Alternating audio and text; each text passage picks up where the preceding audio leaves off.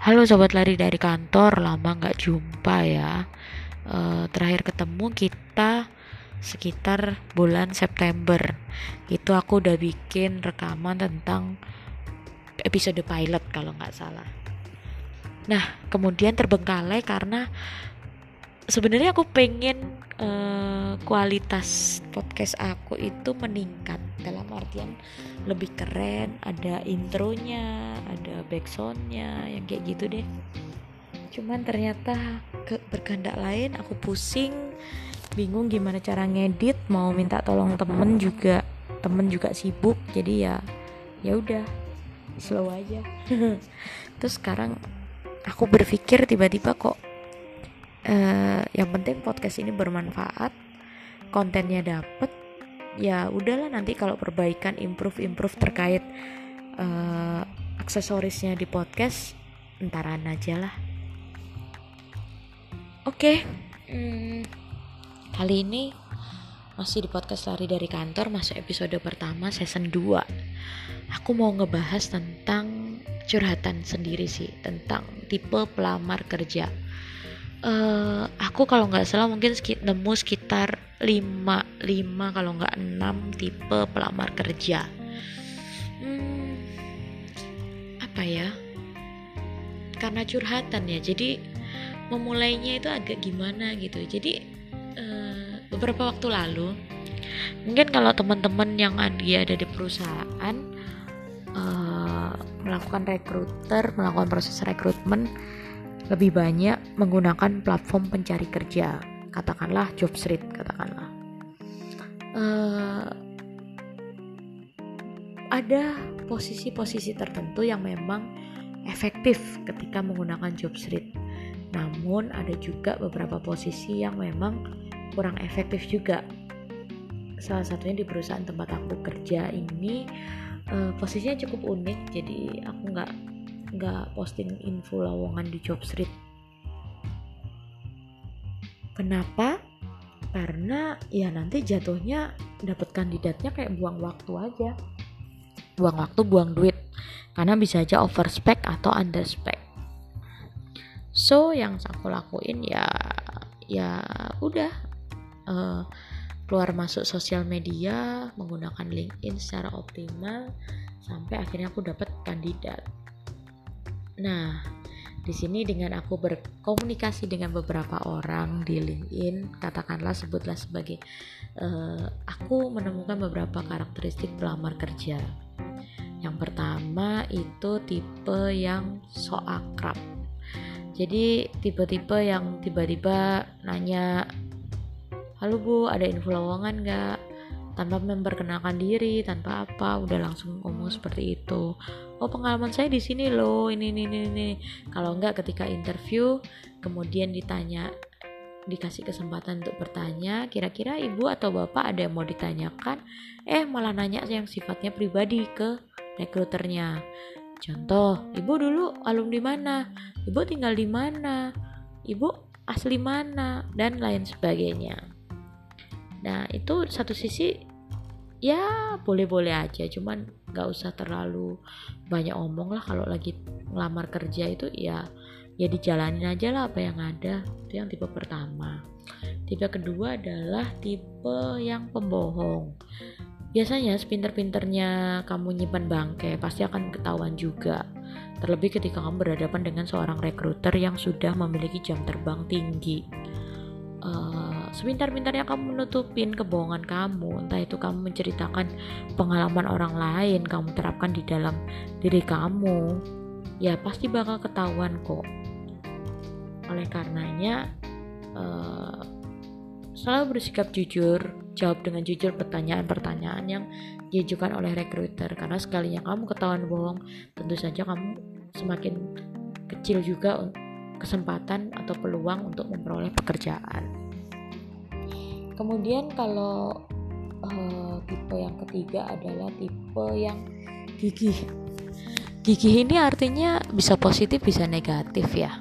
Cuman yang saya temuin itu malah bikin risih.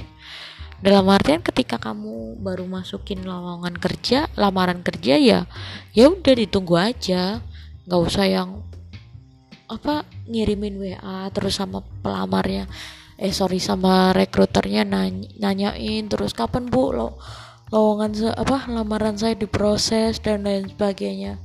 Aduh udah nggak zaman deh kayak gitu. Mending kamu nunggu sambil apply-apply di perusahaan yang lain. Karena kalau kamu kayak gitu itu cuma nambah-nambahin tugasnya seorang rekruter. Nah terus yang keempat ada yang tipe omdo udah tanya panjang kali lebar soal perusahaan soal job dia soal spek ujung-ujungnya ngomong kalau oke okay, bu saya akan kirim ya lamaran saya eh ternyata apa yang terjadi dia tidak pernah mengirim lamarannya dan langsung menghilang begitu saja. Itu yang tipe keempat. So, kalau memang kamu nggak tertarik ya sudah, mending ngomong nggak tertarik aja daripada dipaksakan. Kemudian ujung-ujungnya uh, kamu kabur-kabur sendiri. sebenarnya kalau seorang rekruter itu bukan di PHP juga sebenarnya, tapi namanya rekruter dikejar dikejar deadline. Jadi ya perlu kamu pahami dong kalau istilahnya job seeker butuh kerjaan recruiter juga butuh job seeker. Itu adalah hubungan simbiosis mutualisme.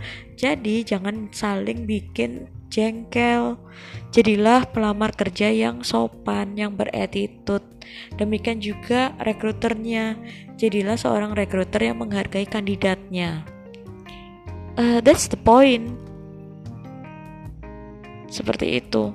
Saya sendiri pun meskipun masih belum semua untuk semua yang saya info untuk apply lowongan uh, sorry ketika mereka tahap apa ya uh, tidak bisa tidak dapat bergabung karena memang masih belum fit kondisinya.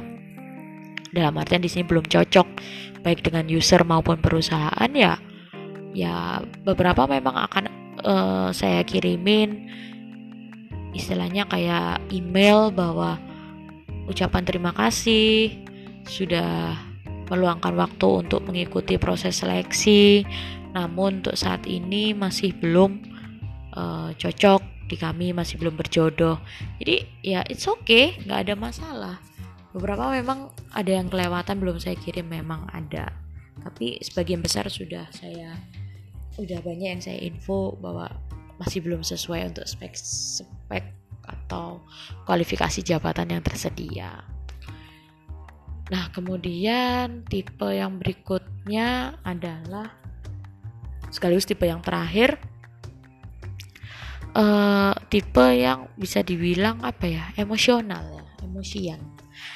Uh, terkadang pada posisi-posisi tertentu rekruter memang sengaja memancing emosi dari pelamar kerja. Memancingnya gimana? Macam-macam ada banyak cara. Mulai dari memberikan informasi yang sepotong demi sepotong. Uh, kemudian bisa jadi uh, memberikan intinya kayak sengaja cari perkara gitu deh cuman ya sebenarnya oh atau memancing hal-hal yang kurang menyenangkan di pekerjaan sebelumnya si pelamar nah jadi ya ya balik lagi uh, namanya seorang rekruter tetap berjuang untuk memilih kandidat yang cocok. Demikian juga para job seeker. Rekruter paham kok job seeker itu butuh kerjaan. Sama, rekruter pun juga membutuhkan para job seeker untuk mengisi posisi yang kosong. Cuman permasalahannya di sini adalah satu mencari orang yang sesuai, yang cocok itu nggak gampang dua yang lamar banyak tapi yang dibutuhin cuma satu jadi ya perlu strategi dong untuk melakukan proses rekrutmen supaya efektif. Yang ketiga uh, lebih kepada uh, sopan santun sih. Yuk mari kita saling menjaga attitude satu sama lain. Jadi ya no hard feeling sama proses rekruter itu berlangsung. Jadi kayaknya sekian aja ya untuk curhatan dari aku terkait tipe-tipe pelamar kerja. Uh, harapan aku sih dengan aku sharing kayak gini, uh, teman-teman yang sekarang sedang dalam kondisi talent ready atau job seeker, teman-teman bisa istilahnya apa ya terus improve lah terus improve kira-kira apa sih yang mau saya perbaikin apa sih yang mau saya jual apa sih yang mau saya kembangin it doesn't matter. Proses itu nggak akan membohongi hasil kok. Tenang aja. Yang penting sekarang kalian usaha perjuangkan yang terbaik. Jadilah seorang pelamar kerja yang menyenangkan yang beretitut dan beretika. Jangan jadi seorang pelamar kerja yang songong. Karena setiap perusahaan itu memiliki sistem yang berbeda-beda. Jangan pernah kamu membanding-bandingkan ketika kamu melamar kerja. Kalau udah kamu lamarnya A ya berarti ya udah. Cukup kumpulkan informasi seputaran A nggak usah A B C D E nggak usah. Dengan seperti itu kamu juga nggak akan pusing nggak akan stres meskipun kamu belum dapat kerja. So, uh, dari aku cukup sekian dulu terkait pembahas curhat tentang uh, istilahnya curhat tentang proses seleksi tipe-tipe pelamar dari proses awal gimana sampai akhirnya aku ketemu seorang kandidat. Itu amazing banget sih menurutku karena memang uh, seorang rekruter itu hampir mirip-mirip kayak petugasnya lotre sih hampir mirip-mirip gitu. Jadi ya mau gimana lagi? Ketika ada kandidat bagus ya seorang rekruter pasti senang tapi ketika ada kandidat yang kurang sesuai ya ya udah mau gimana lagi? Nah, sebagai seorang rekruter pada dasarnya udah udah masrah gitulah modelnya. Oke uh, dari aku sekian dulu. Terima kasih buat teman-teman yang udah mengikuti podcast lari dari kantor bahkan udah dengerin thank you so much and bye bye see you in next episode